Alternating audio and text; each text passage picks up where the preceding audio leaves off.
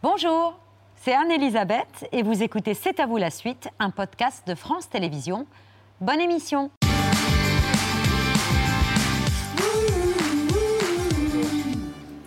Hein. C'est à vous, en direct jusqu'à 20h55 avec Émilie, Mohamed, Patrick et une artiste à la voix unique qui était une légende de son vivant, devenue depuis sa disparition tragique il y a 35 ans, une icône planétaire.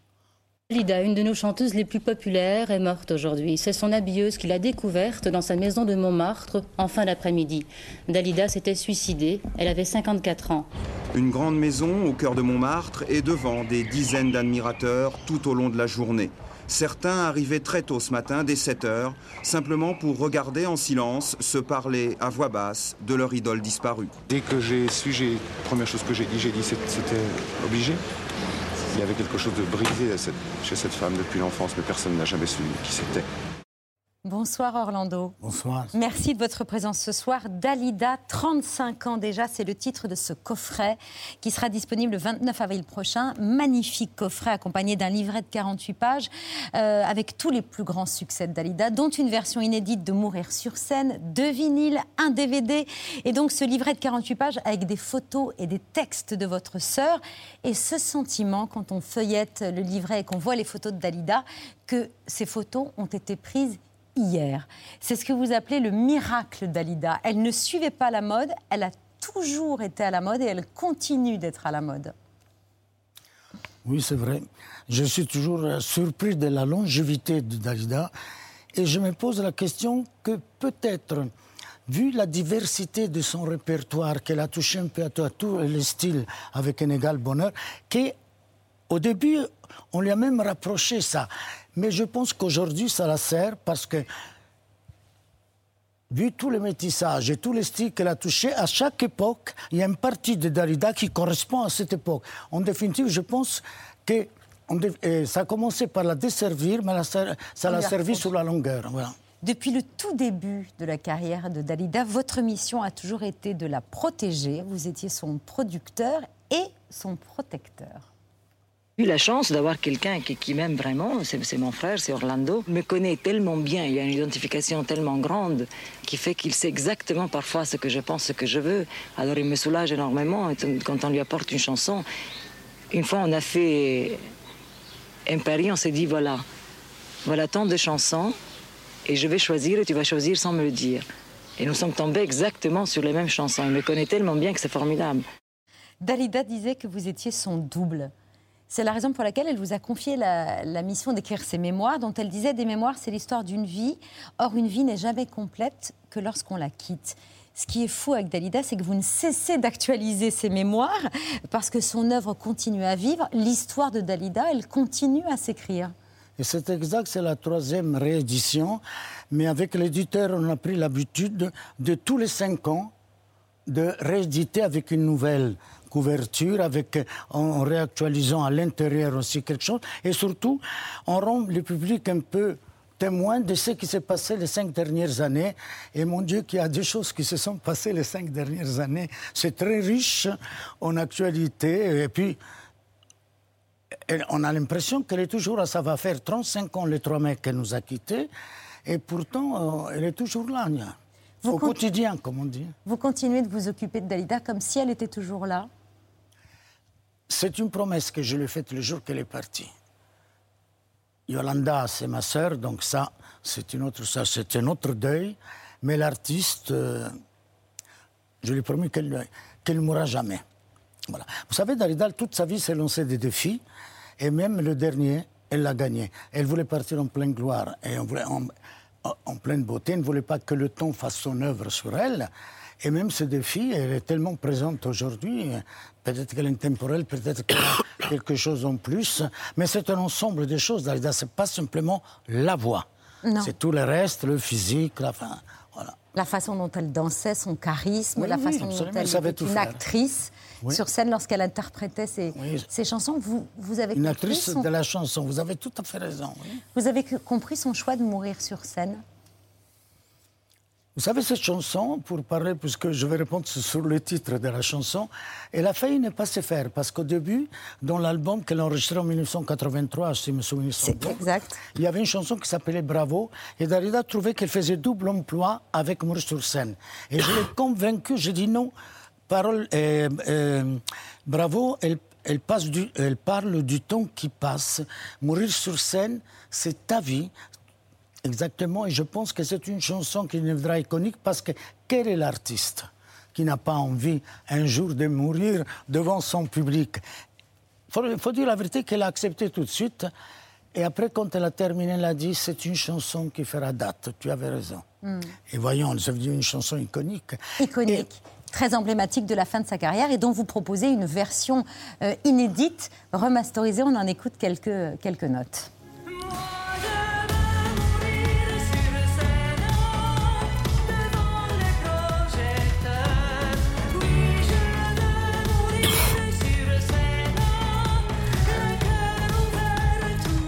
C'est une version quoi plus urbaine. Elle aurait adoré le rap euh, d'Alida. Vous avez dit le mot urbaine. Vous savez, parce qu'on a, euh, on, entend la chanson sur moi parce qu'elle est longue. À partir du refrain, qu'il y a toute la rythmique qui rentre. Mais si on prend la chanson depuis le début, c'est une version que j'ai voulu parce qu'à l'époque, quand elle est sortie, étant donné que je vais mourir sur scène, on ne voulait pas en rajouter, de la faire trop un peu morbide. Ce qui fait qu'il y avait presque un rythme disco avec le temps, cette chanson, ce qu'elle est devenue, j'avais un regret en moi que ce n'était pas comme ça que je la voyais, surtout avec le temps qui passe et avec toute la nouvelle génération, franchement, qui se l'est appropriée en quelque sorte. Et j'avais un manque, et j'avais envie d'avoir une version qu'on fasse, surtout au début du couplet, attention plus au texte, à ce qu'il raconte, qu'à la rythmique et à l'arrangement. Alors, le début de cette version, il y a toute une version confidentielle, très émotionnelle, et puis quand il arrive le refrain, alors là, ça éclate. On parle longuement et de ce, ce coffret et des mémoires de Dalida, juste après le vu, ce qu'il ne fallait pas rater hier à la télévision.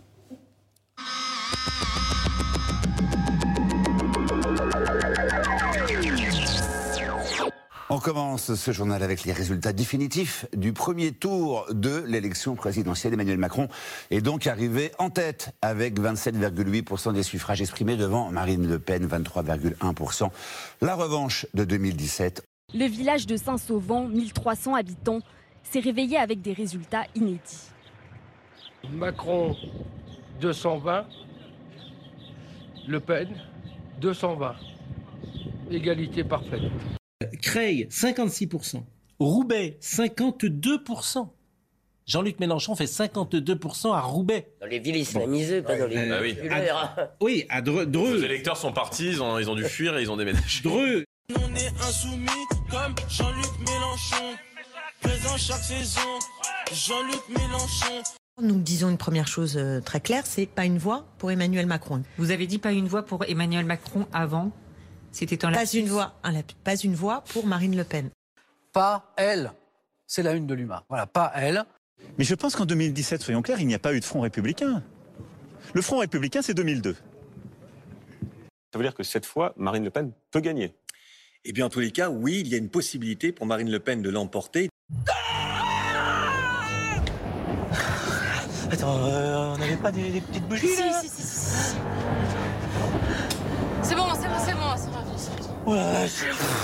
Que vont faire les 12 millions d'abstentionnistes du premier tour? Cyril Graziani, euh, bonsoir. Bonsoir. C'est vraiment l'autre grande inconnue euh, du 24 avril prochain. Cette vidéo vue par plus de 300 000 personnes a été postée par Xavier Beauvois sur Twitter. Le réalisateur a décidé de brûler sa carte électorale. Une abstention qui concernerait majoritairement les plus jeunes.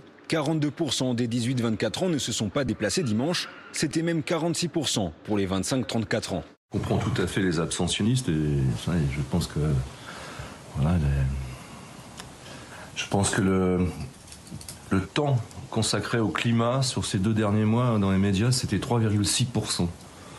Donc on ne va pas dans le mur, on est déjà dans le mur. Qu'est-ce qui m'a fait, mon Jean Castex? Oh là là, il est parti en Falcon pour aller voter à Prades, pour revenir ensuite à Paris. Alors, vous voulez mon avis? Vu la démarche, je ne pense pas qu'il soit allé voter Yannick Jadot. Les Verts doivent rembourser 2 millions d'euros d'ici 5 semaines. Alors, à l'annonce des résultats, en pleine soirée électorale, le candidat profite de cette tribune pour appeler au don. Je vous invite à vous rendre sur le site soutenirlécologie.fr pour faire un don. La situation euh, financière de ma campagne est désormais critique. Nous n'avons pas atteint les 5% qui nous permettraient euh, d'obtenir les 7 millions de remboursement de l'État que nous escomptions. On va faire une petite coupure hein, de publicité. On se retrouve juste après pour le journal. rentrer les sous, parce y Ah oui, parce en a bientôt plus. Je suis endetté personnellement à hauteur de 5 millions d'euros. C'est pour cela que je lance ce matin un appel national aux dons. Euh, lorsque vous faites face à une situation stressante, quelle qu'elle soit, ça fait partie de la vie de tous les jours, et à ce moment-là, le corps va synthétiser deux hormones. Dans un premier temps, de l'adrénaline. L'adrénaline, c'est l'hormone qui est responsable soit de la bagarre, le combat, ou de la fuite. Le candidat du parti Reconquête est aujourd'hui dans le collimateur de la CNIL, la Commission nationale de l'informatique et des libertés, ouvre une instruction après un démarchage par SMS du parti ciblant des Français de confession juive. Reconquête se défend en rejetant la faute sur le prestataire à qui cette mission avait été euh, confiée. Invité exceptionnel de BFM TV, Emmanuel Macron. Bonsoir Emmanuel Macron. Bonsoir. Merci beaucoup d'être avec nous ici à Carvin, au café Le Bellevue. Vous allez appeler tous les Tout le candidats monde, bien sûr. Philippe Poutou, Éric Zemmour. Je vais appeler tout le euh, monde pour euh, d'abord féliciter, etc. Et puis avoir aussi leur retour, échanger. La retraite à 65 ans, vous allez l'abandonner Nous n'allons pas abandonner la retraite à 65 ans parce que c'est la différence entre Marine Le Pen qui fait toute une série de propositions pour faire plaisir, comme tous les populistes hein, en Europe et dans le monde, euh, alors que nous proposons un projet. Sur cette question si sensible, un référendum peut être envisagé Moi, je ou c'est pas votre euh, Non, je, philosophie? je n'exclus pas le référendum pour quelque réforme que ce soit.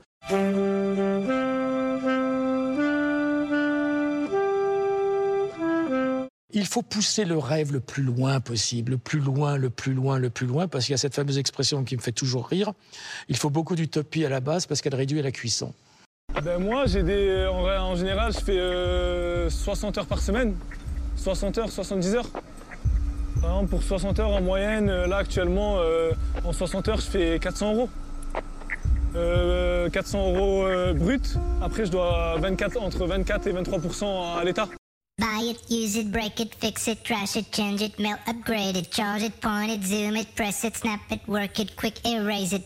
Euh, ils produisent euh, de l'information, ils produisent des données, ils se géolocalisent. Tout ça est collecté par la plateforme Uber, en l'occurrence, qui s'en sert bah, pour, d'une part, faire fonctionner ce service, mais de l'autre, et ça c'est l'élément le plus inquiétant, euh, à terme, pour préparer euh, des, des processus automatiques. Technologic. Technologic. Technologic. Pour les livreurs, euh, on le voit dans d'autres euh, plateformes comme Amazon, pour entraîner euh, des robots livreurs.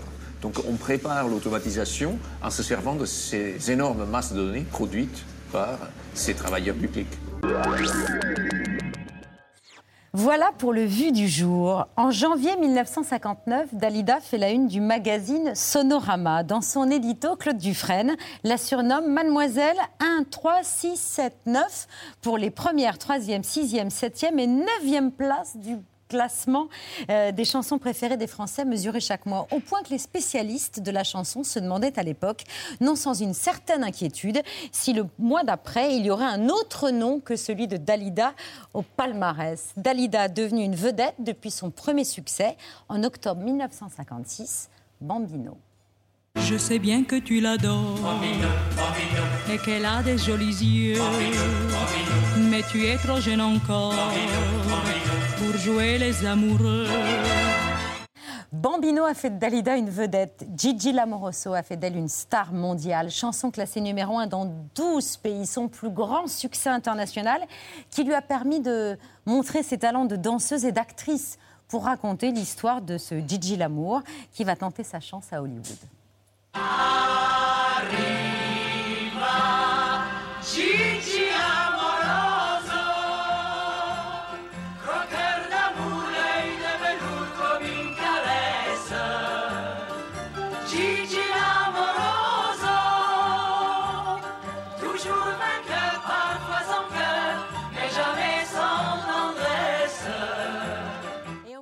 reconnu, Orlando, dans les chœurs. Pour J'ai tout fait. 900 chansons enregistrées au cours de sa vie dans une dizaine de styles musicaux différents et une volonté ultime, on en a parlé tout à l'heure, mourir sur scène.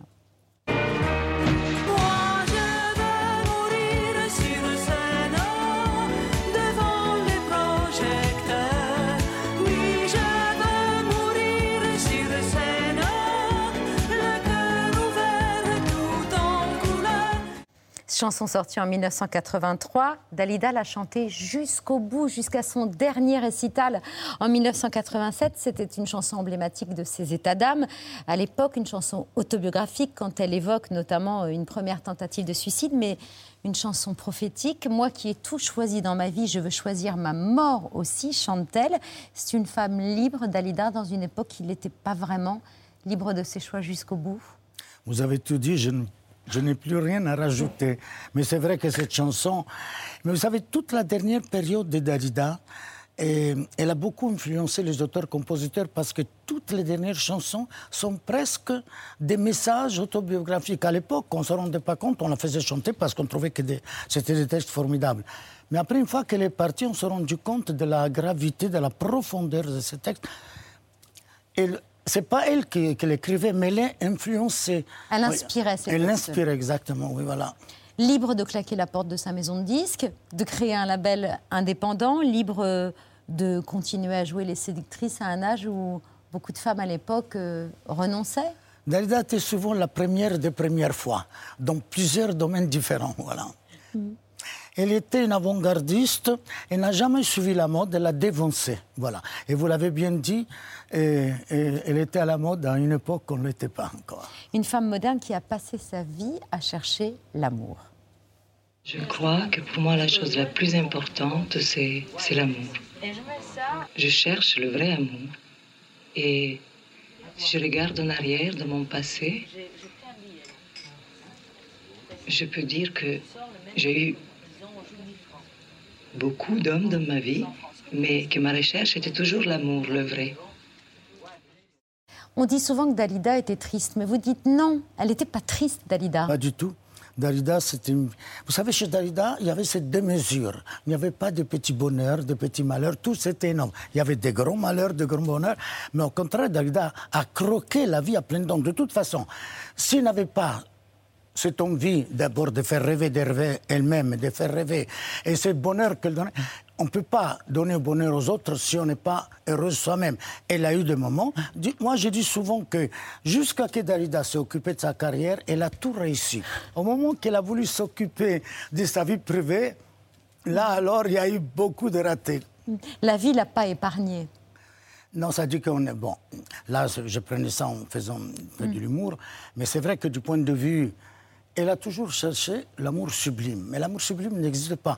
Alors, on ne va pas revenir sur ça en disant bon, ce qui est vrai qu'elle a cherché euh, la, figure de son père à travers tous les hommes de sa vie, c'est tout. Et c'est pour ça que en plus, elle avait l'habitude toujours de placer l'amour, ces hommes au haut du pédestal. Et plus haut elle les plaçait, et, plus, et de, et de plus haut elle tombait par la suite. Voilà. Mais elle a été, franchement, elle a eu de grands moments de bonheur, vraiment. J'ai réussi dans la vie, mais j'ai pas réussi ma vie, c'est ce qu'elle disait. Exactement, c'est sa Joliment. Ce qui est sûr, c'est que toutes ces épreuves, heureuses ou ou moins heureuses, elle les a assumées et mises au service de son art. Pour ne pas vivre seul, on vit pour le printemps.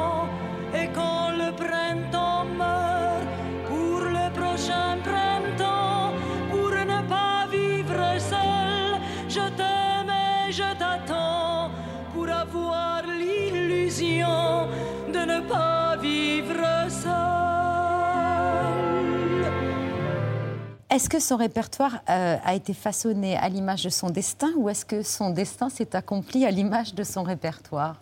On a du mal à démêler. Je crois que les deux vont ensemble. C'est exactement. Les deux vont ensemble. Un ne va pas sans l'autre. Voilà. Et je pense que c'est c'est le hasard. Parce qu'on dit que Dalida, ben, elle a tout décidé dans sa vie, d'accord, mais aussi les circonstances ont fait aussi qu'elle a pu tout décider de sa vie. Elle s'est lancée des défis, comme je dis depuis petite. Elle disait toujours, vous allez voir, je deviendrai quelqu'un. Voilà. Et je serai quelqu'un, je serai quelqu'un. Elle l'a prouvé. Mais aussi, il disait toujours, personne ne me volera ma mort à la fin. C'est moi-même que je baisserai le rideau le jour que je déciderai. Elle a même chanté à ma manière, que c'est une sublime chanson. Voilà, elle a, elle a tout fait à sa manière. Exemple de ce qui va ensemble, comme vous dites, euh, un amour de 18 ans et la chanson Il venait d'avoir 18 ans. On a ces images euh, assez incroyables et tellement incroyables, tellement belles qu'on se demande si ça n'a pas été un petit peu mis en scène ou reconstitué. C'est cette séance de travail euh, avec l'auteur Pascal Sevran, le compositeur Serge Lebaille et Dalida qui découvre la Je chanson vois. près du piano. Je vois très bien la scène, oui. Il y a le pont, mais je me souviens pas du pont pour l'instant. Ah bon Il faut que je. On est en train de le travailler. Non, et qu'est-ce que tu as d'autre à me montrer? On en a une, une autre qu'on vient de terminer, mais elle n'est pas du tout pour toi. On te Ah la bon montre parce que ah non. Mais Enfin, moi, dit- j'adore quand on dit que ce n'est pas pour moi. On dit, on dit que c'est pas pour toi. En vérité, on voudrait que ce soit pour toi. On te la montre quand même parce que c'est vraiment notre, notre enfant chéri. Bon, alors. je suis un peu enrhumé, euh, je vais pas t'imiter. Tiens.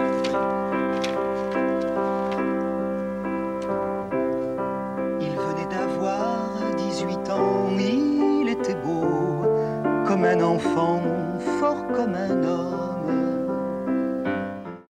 Alors, un peu de mise en scène euh, C'est Orlando incroyable d'ailleurs que c'est touchant parce que les trois personnes ne sont plus Oui, parmi nous. Donc ça, c'est vraiment touchant de les revoir, les trois ensemble. Alors, ça s'est passé exactement comme ça quand ils ont présenté la chanson. Mais là, on a réconcilié pourquoi. Donc, c'est bien. On va pas mentir, il n'y avait pas de caméra quand ils nous ont présenté la chanson. Et étant donné qu'on avait fait, j'étais, comme je disais, premier des premières fois, j'étais à produire un documentaire sur Dalida, sur une artiste, je- qui ont suivi la caméra pendant trois ans à travers les, les tournées, les pays. Et de 74 à 77, Dalida pour toujours d'ailleurs. Et donc, on a reconstruit certaines scènes comme c'était passé à l'époque. Par contre, le fond, c'est ça exactement, pas la forme, puisqu'elle a été refaite. Et la chanson, pour elle, euh, où Sevran pense à elle et à son histoire avec euh, son étudiant de 18 ans. Il ne savait pas. Il le- voilà. Non, mais c'est pas possible, Ah, non, ça. non, non, alors ça, c'est véridique. Quand elle a chanté la chanson, personne ne le savait. Vous savez cette connaissez histoire pas Lucio? C'est un pur hasard s'il a été inspiré par le film Le Bleu en herbe. Voilà. Et donc, emporté cette chanson. Est-ce que, de- vous savez, il y a, de cette histoire, il y avait deux personnes qui étaient au courant, par elle, bien sûr. Moi et ma cousine Rosie. Ma mère ne savait pas, mon frère. On l'a dit, elle l'a dit à personne. Même la personne, le jeune, ne l'a jamais su. Peut-être qu'elle a su plus tard, quand le livre est sorti, elle n'a jamais su que Darida l'attendait un enfant. Elle avait, elle avait pris la décision, elle ne voulait surtout pas que ma mère le sache. Alors, en ce qui concerne les auteurs-compositeurs, mais ils ne savaient rien du tout. C'est un pur hasard, mais des fois, le hasard fait bien les choses, on n'arrive pas. C'est quand elle est partie que j'ai dévoilé qu'il y avait eu ça, parce que quand elle est partie, il, avait, il m'avait laissé des choses que je pouvais dire et des choses que je ne devais pas dire. Et j'ai respecté ses- sa, euh, sa- sa décision, sa- ses volontés, pardon. Et à ce moment-là, quand j'écris le livre, je me devais, je dis, il faut quand même que ça, parce que, étant donné que par la suite, ça s'est passé pas très bien, parce qu'à l'époque, euh, c'était pas comme aujourd'hui qu'on pouvait avorter tout ça. Ça passait très mal parce que elle a passé tout de suite, mais par la suite, après, elle n'a pas pu Avoir être d'enfant. mère. Voilà, exactement. Donc, euh, je me devais de l'é- de l'écrire dans le livre, mais personne ne le savait avant. C'était presque une révolution. Mais vous savez qu'il y a peu de gens qui croient que c'est la vérité. Ils pensent que ça a été fait parce qu'elle avait eu auparavant une histoire avec un jeune. Non, elle a vécu cette histoire, mais c'est pas pour ça qu'elle l'a chantée. Autre couple secret, mais ça, vous ne l'avez pas su euh, de son vivant et vous l'avez appris bien plus tard. Une liaison passionnée avec Alain Delon. Alors ça, ça a été la belle surprise de chez Michel Drucker. On va, on d'abord se Voilà. remémorer, se remettre dans l'oreille, euh, mais c'était bien avant, plaisir. ce duo euh, parole-parole qu'elle a enregistré avec lui. Caramel, bonbon et chocolat. Par moment, je ne te peux bien les offrir à une autre qui aime le vent et le parfum des roses. Moi, les mots tendres enrobés de douceur se posent sur ma bouche, mais jamais sur mon cœur.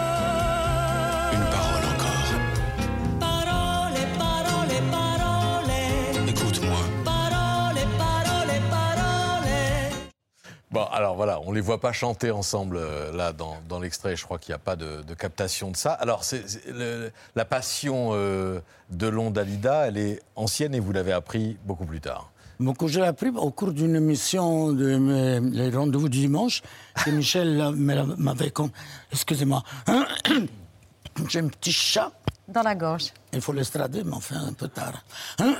Pardon. C'est en parlant Vous de voulez Michel de l'eau Drucker, ça vient de là. Je voudrais un peu d'eau. Un peu d'eau. Voilà. Excusez-moi, je. Ah ben non, ben... eh, C'est pas grave, c'est pas grave, c'est pas grave, c'est pas grave. Il a Voilà, marqué un donc- essai avec sa bouteille. Ça m'arrive pas souvent, mais ça devait arriver un jour. Ils ont été voisins dans les années 50. C'est une, une longue histoire. Alain Delon et Dalida ils se sont connus à leur début. Ils habitaient dans le même palier rue Jean Mermoz. Lui, il arrivait de. Pardon. Excusez-moi. De la banlieue parisienne. Non, lui, il arrivait d'Indochine. Ah, d'Indochine, oui. Et Dalida arrivait du Caire. Et voilà, chaque lui voulait être acteur, elle voulait être actrice. Il disait bonjour, bonjour, c'est tout. Et le destin fait que même quand elle, a changé, elle a été rue Balzac, je ne sais plus, lui aussi, il a ch- ils se sont trouvés dans le même, pas palier, mais dans le même immeuble.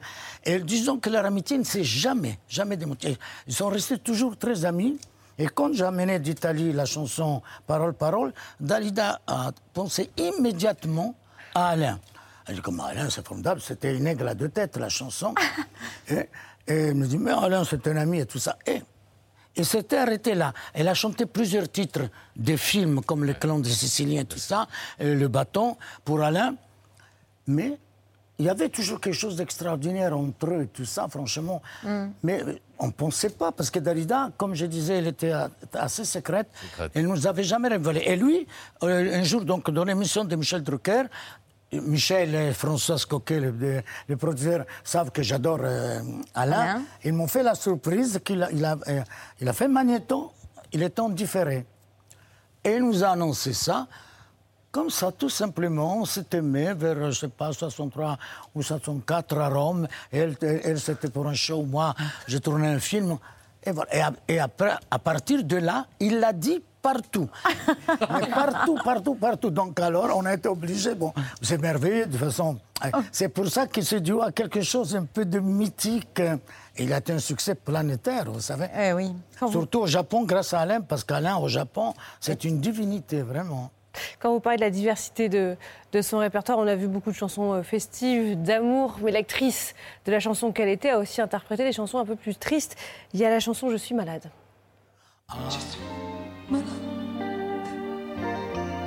complètement malade. Comme, comme ma mère sortait le soir et qu'elle me laissait seule avec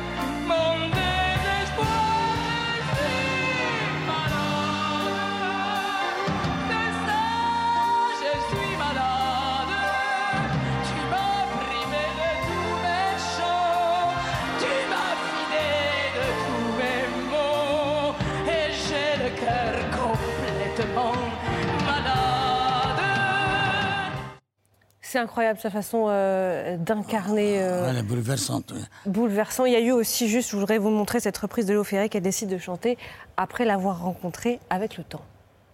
Avec le temps, avec le temps va, tout s'en va, même les plus chouettes souvenirs.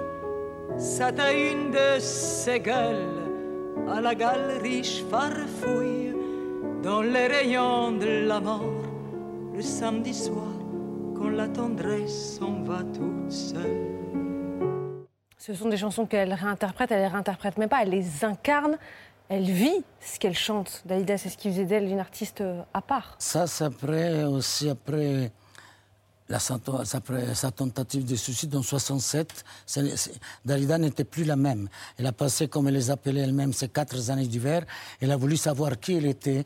Elle avait besoin d'une autre nourriture. C'est pour ça qu'elle s'est penchée dans les livres. Ça a fait sourire à l'époque beaucoup Dalida, qu'ils étaient des Chardin, New, Freud. Mais elle avait besoin de ça. Elle a fait même quatre voyages sans photographe en ashram avec, euh, avec un Swamiji.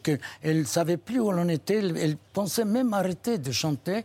Et quand elle, a rencontré le sage, elle a dit fait, euh, on lui a envoyé une cassette parce qu'il voulait écouter la voix de Dalida.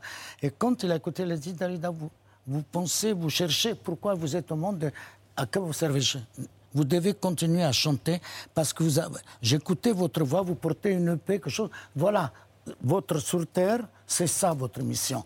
Elle est revenue, et donc, alors, avec, comme elle les appelait les quatre années d'hiver, elle a mis toutes ses souffrances, tout ce qu'elle avait subi, elle l'a mis au service de son art, et c'est là qu'elle est revenue, et qu'elle a fait en 71 une Olympia vraiment fracassante, car il y avait eu une coupure entre la Dalida des, de jeunesse, avec les mélodies, avec les, chants de la Méditerranée, tout ça.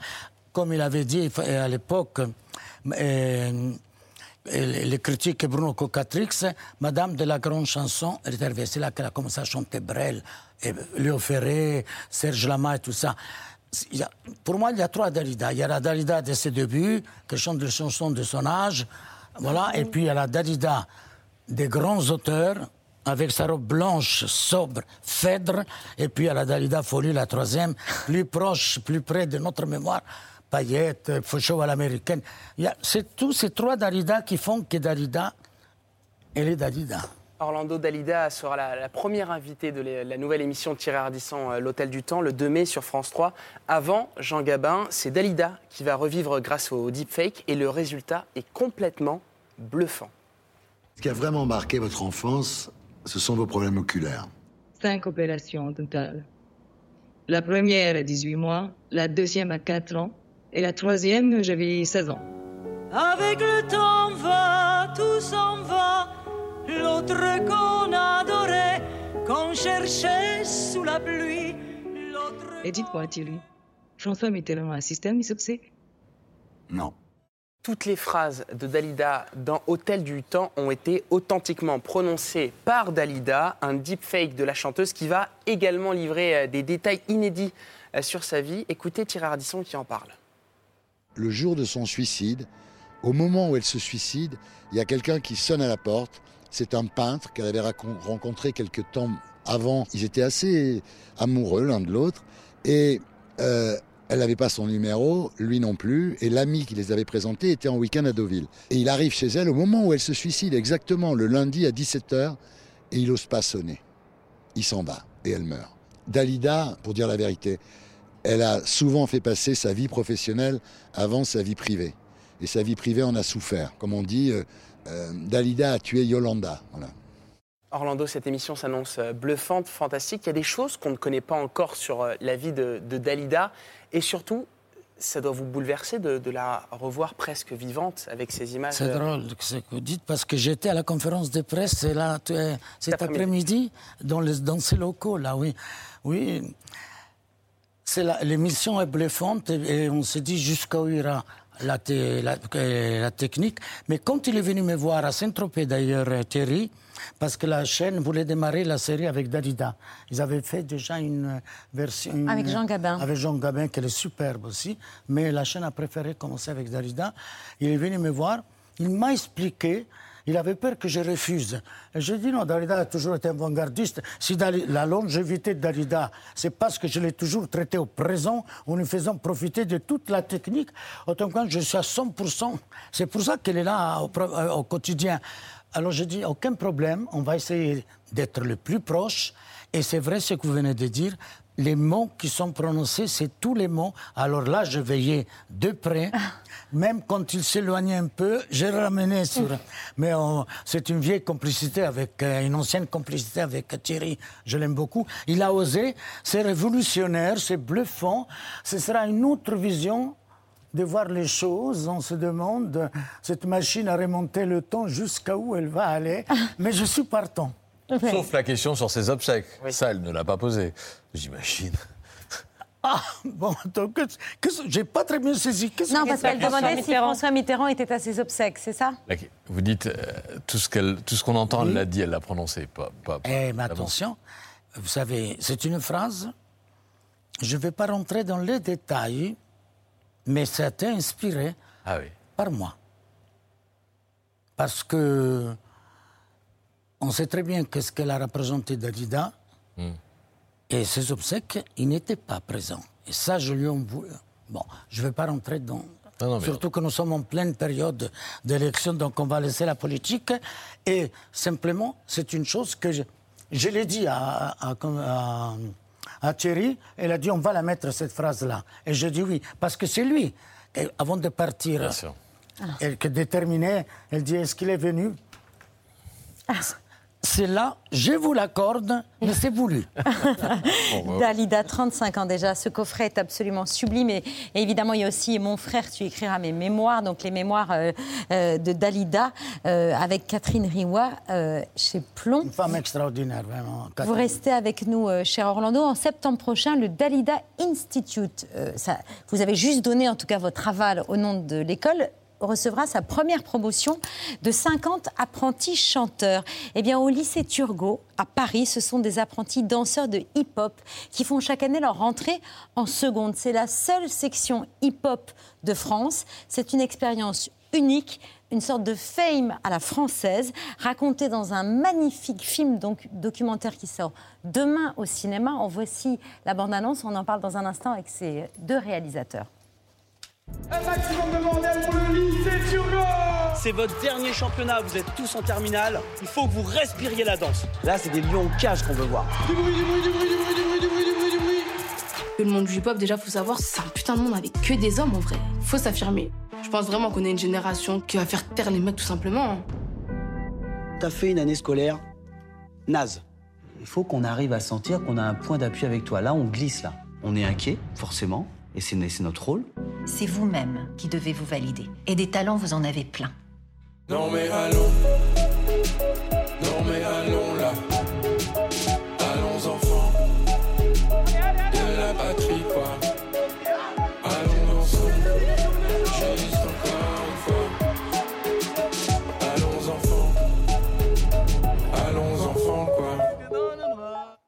De Mézières, bonsoir à tous les deux. Bonsoir. Allons Bonsoir. enfants, c'est un film que j'ai adoré.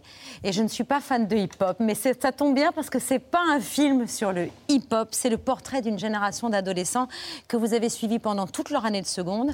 Et ils ont tous un point commun, ils ont un parcours cabossé, ils sont souvent, ils ont été en échec scolaire, mais la danse est pour eux une bouffée d'oxygène, le moyen de les raccrocher à un parcours euh, scolaire plus classique, et ils sont déter. C'est quoi une génération déter que vous avez filmée C'est quoi la déterre bah, C'est l'agnac, c'est l'envie, c'est le désir de, de s'en sortir, euh, des fous, de, des fous de, de- danse déjà, des grands danseurs, et des gamins qui effectivement ont un- une histoire un peu cabossée, un peu abîmée, et qui par la danse euh, bah, regardent, regardent en haut et, et, euh, et réussissent aussi à l'école, parce que aussi, c'est aussi un projet scolaire absolument dingue, et tous ces gamins-là, à part un, ont eu le bac.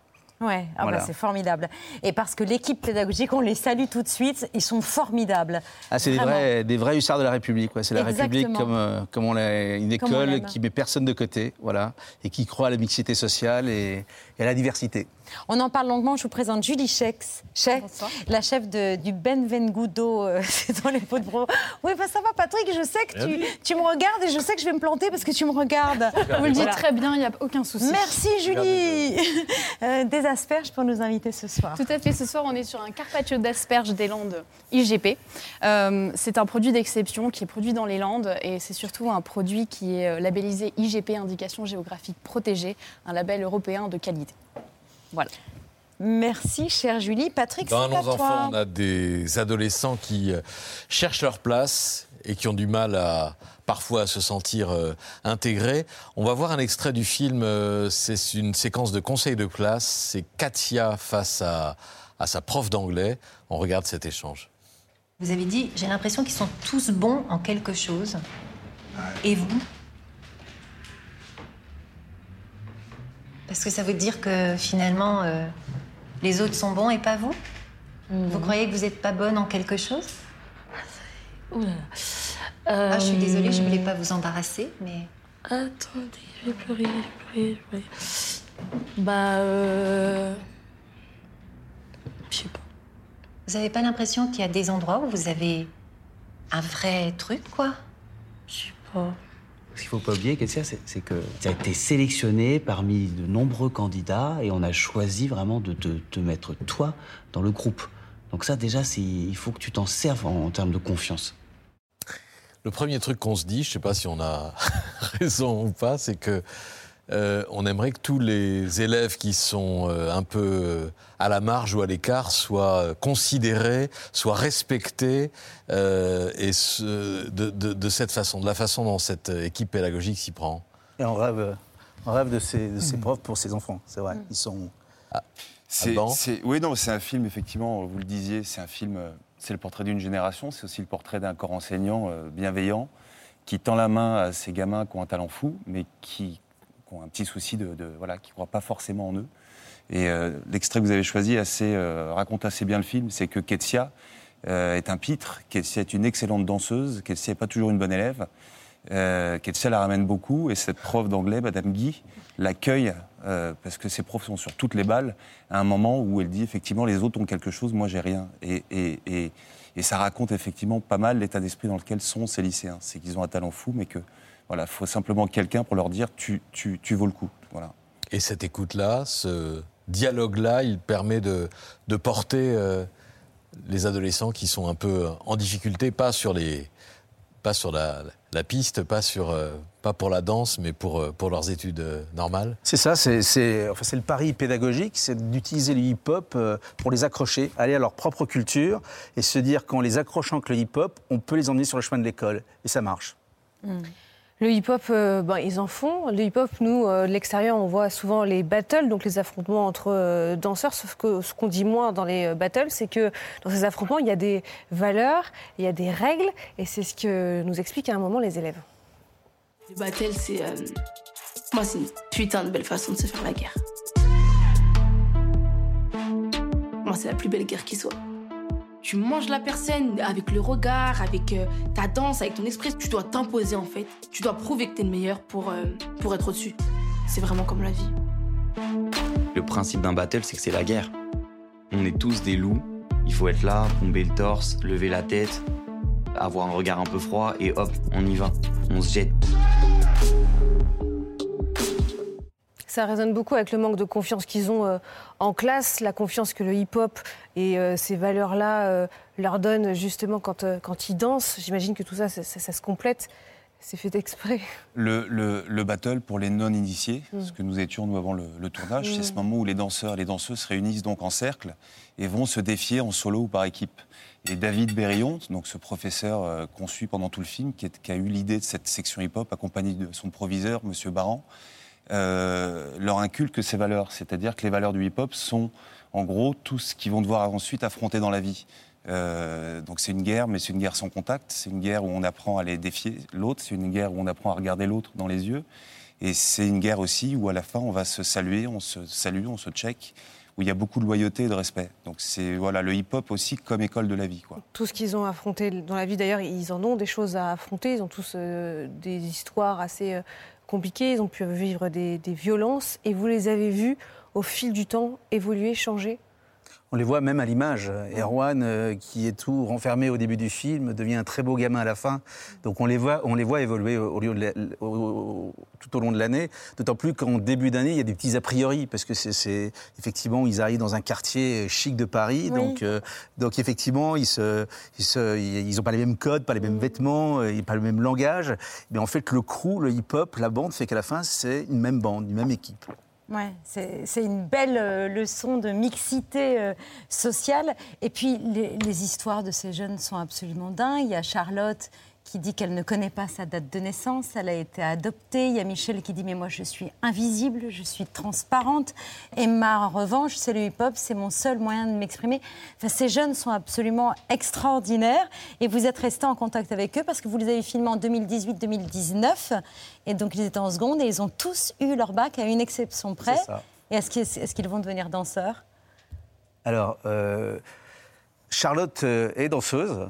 Elle, euh, elle prend des, des- des- des cours au cours Florent. Euh, Anis va tenter et espère être sélectionnée pour les Jeux Olympiques parce que le breakdance est une, est, est une est aux Jeux Olympiques.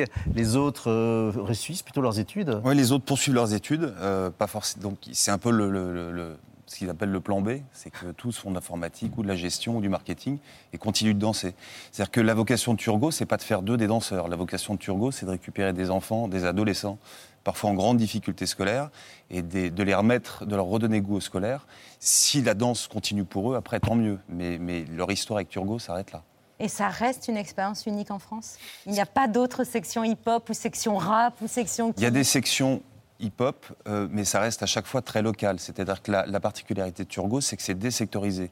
C'est un lycée du 3e arrondissement qui accepte des, des- des adolescents du 19e, du 20e, de proches banlieues, parfois même qui viennent de, de- de- de- des quatre coins de la France, et il commence à avoir des demandes de l'étranger, qui viennent donc en internat.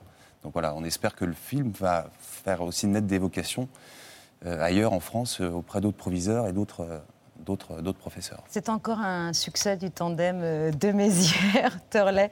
Magnifique film, Allons enfants, c'est en salle à partir de demain, Même mercredi. très éclectique. Ouais. Oui, oui, parce que la dernière fois, vous étiez venu, je crois, pour un, un film sur Lourdes. Ouais. C'est bien ça qui était euh, sublime également. Vous restez avec nous, c'est l'heure de la story média de Mohamed Bouab-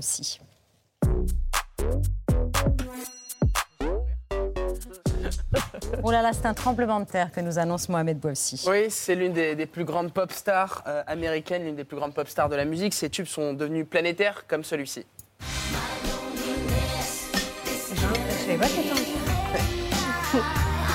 Alors ça, c'était One More Time et il y a eu ça aussi. On dirait la même chose. Non, c'est pas la même chose. Et voilà, ça rappelle des bons souvenirs à Émilie, qui s'est trémoussée à Babette sur cette Les fin des premières années booms de 90, les premières booms de Patrick. Non. Voilà, non, celle-là, on est d'accord. hein. Dernière boum. Ah bah, En les tout dernières tardives. hein. En tout cas, vous aurez, vous aurez tous reconnu euh, Britney Spears. La chanteuse américaine a annoncé hier soir qu'elle attendait son troisième enfant. Elle a publié un message sur Instagram. Son annonce a été likée par euh, près de 2 millions de personnes et a fait la une des matinales des chaînes américaines. 40-year-old pop princess took to Instagram on Monday to announce that she's expecting her first kiddo with fiance Sam Asghari. And her famous pals and even one of her exes congratulated her on the news. In her post revealing the news, Britney says she plans to take time away from the spotlight, writing, quote, I obviously won't be going out as much due to the paps getting their money shot of me. Of course, Brittany is already a mama to two boys, Sean Preston and Jaden James. Britney says she experienced perinatal depression in past pregnancies, adding that, quote, women didn't talk about it back then. Si cette euh, nouvelle a fait la une de certains médias, notamment de E! qui est l'une des plus grandes chaînes euh, médiatiques et, euh, et des réseaux sociaux aux États-Unis, c'est pour une raison bien précise. Ce n'est pas simplement une ligne de plus sur le, le carnet rose. Euh, Britney Spears a été sous tutelle pendant 13 ans, principalement par son père, euh, Jamie Spears. Après des mois de rebondissement, un tribunal de Los Angeles a décidé de rendre le contrôle de sa vie personnelle à la chanteuse en mettant fin à cette mesure de tutelle qu'elle euh, qualifiait d'abusive. Et c'est le discours de Britney Spears devant le tribunal qui avait euh, bouleversé les Américains. Elle avait expliqué qu'elle avait été traumatisée par sa tutelle. Son père l'avait par exemple interdit de retirer son stérilet alors qu'elle souhaitait avoir d'autres enfants. L'affaire de la tutelle avait euh, mobilisé euh, les Américains pendant plusieurs mois. Britney Spears will break her silence about the order that has controlled her money, her career, and virtually her every move for 13 years. Father Jamie agreeing to eventually step aside as his daughter's conservator. Pop star Britney Spears scoring a major victory in her long battle to free herself from her father's conservatorship. Jamie Spears is no longer a conservator.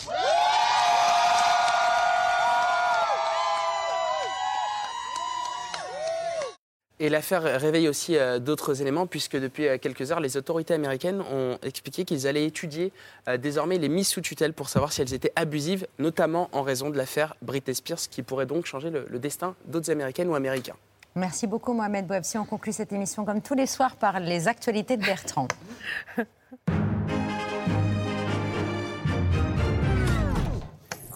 Bonsoir à la une de ce 12 avril, euh, la vie, qui est un éternel recommencement. Oui, j'ai comme l'impression que nous sommes bloqués dans une faille spatio-temporelle qui se répète comme celle que vit Bill Murray dans le film Un jour sans fin. Bonjour les électeurs et haut les cœurs, c'est le jour de l'élection 2017. Marine Le Pen fait des effets de voix étranges et Emmanuel Macron cite Chevalier et Las Palais dans des interviews. Ils sont dans les campagnes, dans les villes. Je parlais de Ils votre sont sur les réseaux sociaux. Comme dirait Michel Audiard, il y en a qui ont essayé, ils ont eu des problèmes. Bon, c'était pas Audiard, c'était Chevalier et Las Palais. hein. Le train pour Pau Et cinq ans plus tard.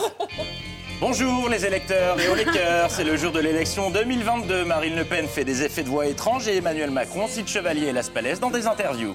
Un référendum, peut-être.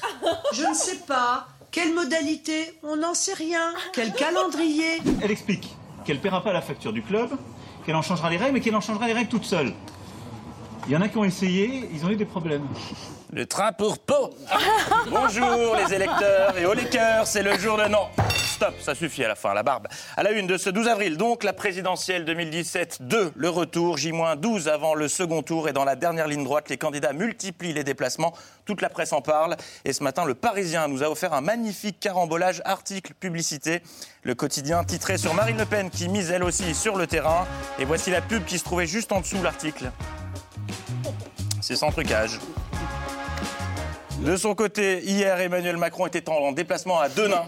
Logique, quand on prépare l'avenir, on pense à Denain. Et notre journaliste Iban Raïs lui a posé la question qui l'a fait vaciller. Tout est dans les yeux. C'est 2002, euh, un soir d'avril, toute la presse dit c'est affreux, jamais ça.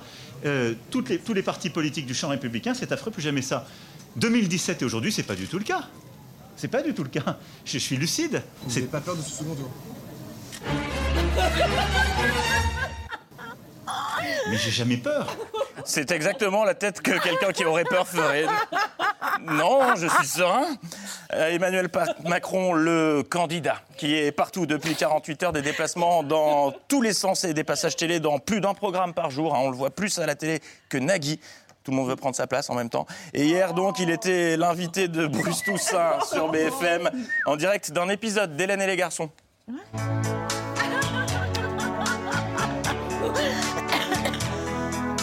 Bonsoir Emmanuel Macron. Bonsoir. Un candidat, ah oui, un candidat assis sur une banquette à la table de la cafette. Ne manquait qu'Hélène, écrit cri d'amour. Une mise en scène qui nous en a rappelé une autre, cette pub pour une célèbre marque de fast-food qui avait parodié un tube de Bonnie Tyler pour promouvoir son service à table. Chez Mato. Et voilà qu'on dépose les plateaux. Ils n'ont plus besoin de nous. Ils nous ont largués pour de vrai. Il ne nous en fallait pas plus pour réactualiser le spot. Et à table, depuis deux jours, il sait que c'est pas encore plié. Et on est de plus en plus peureux. Et à table, Macron. Il a deux jours pour faire tourner la On a vraiment besoin de vous. Il voudrait garder l'Elysée. Insoumis hier, on prend tout. Ah, on a de sacrés brins de voix euh, au bureau, hein. mais nous c'est plutôt The Noise. Qui je tairai les noms par euh, respect pour les familles. Et puis aujourd'hui, c'est féerie. C'est les 30 ans de Disney, de Eh oui, Paris. le parc de Mickey dont les chansons vous restent dans la tête euh, pendant des plombs fête ses 30 ans, ce qui correspond à peu près euh, au temps qu'il vous faudra pour faire sortir cet air de votre caboche. Et toujours à propos de chansons qui, de Disney qui restent dans la tête, information, l'ABC, ça va encore chanter, oui, car on a le bras très long. Information, un remake non autorisé de l'un des films phares de la franchise, La Reine des Neiges, est en préparation. C'était pas sûr qu'il sorte, mais à voir les premières images, ça fait un peu flipper. C'est pas hyper féerique.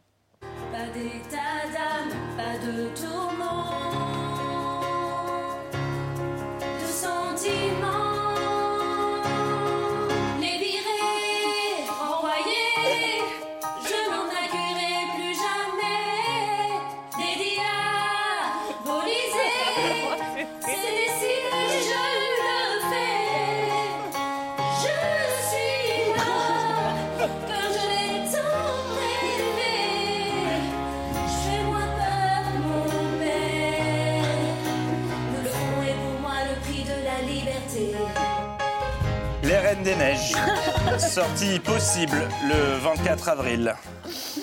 Et merci aux choristes de C'est à vous, dont les dates de tournée ne s'affichent pas en bas de votre écran, faute de demande du public. Et on referme ces actualités avec de la nostalgie ce matin. Contre toute attente, Christian Jacob a invoqué Casimir sur LCI. mais il l'a, oui, mais il l'a mal invoqué. On a besoin, euh, encore une fois, de cette euh, droite indépendante. Ça n'est pas un boogie-boulga. Un gloubi, boulga, monsieur Jacob. Mais encore plus surprenant, et vous allez prendre un petit coup de vieux, vous ne devinerez jamais qui était l'invité de France Inter. Tintin, Hein, ça nous rajeunit pas. si, super. Première question, c'est de savoir quelle a été votre réaction au résultat dimanche à 20h. Le jour où, dans un éclair éblouissant, Raskar Kapak aura déchaîné sur lui-même le feu purificateur, ce jour-là sonnera pour les impies l'heure du châtiment et de la revanche du peuple entier. Euh, à demain. Bravo Bertrand Chameroy, les actualités c'est tous les c'est à vous. Allons enfants, c'est dans les salles demain. Merci beaucoup euh, Thierry de Mézières et Alban Turlet. Et puis euh, Orlando, 35 ans, Dalida, 35 ans déjà, disponible le 29 avril prochain avec une nouvelle version du tube Mourir sur scène. Et puis la nouvelle édition du livre Dalida, Mon frère, tu écriras mes mémoires disponible depuis le 7 avril. Je les garde parce qu'on m'a demandé de les réserver. Il y a des fans là en, en coulisses, donc je ne peux pas vous les offrir. Merci beaucoup à tous les trois d'avoir accepté notre invitation. Euh, tout de suite euh, sur France 5, Thomas Hill, déco à tout prix. Et on se tourne vers Aurélien pour saluer nos téléspectateurs. Oui, euh, merci de nous avoir suivis. Rendez-vous demain à 19h sur France 5. C'est à vous. Bisous, bisous.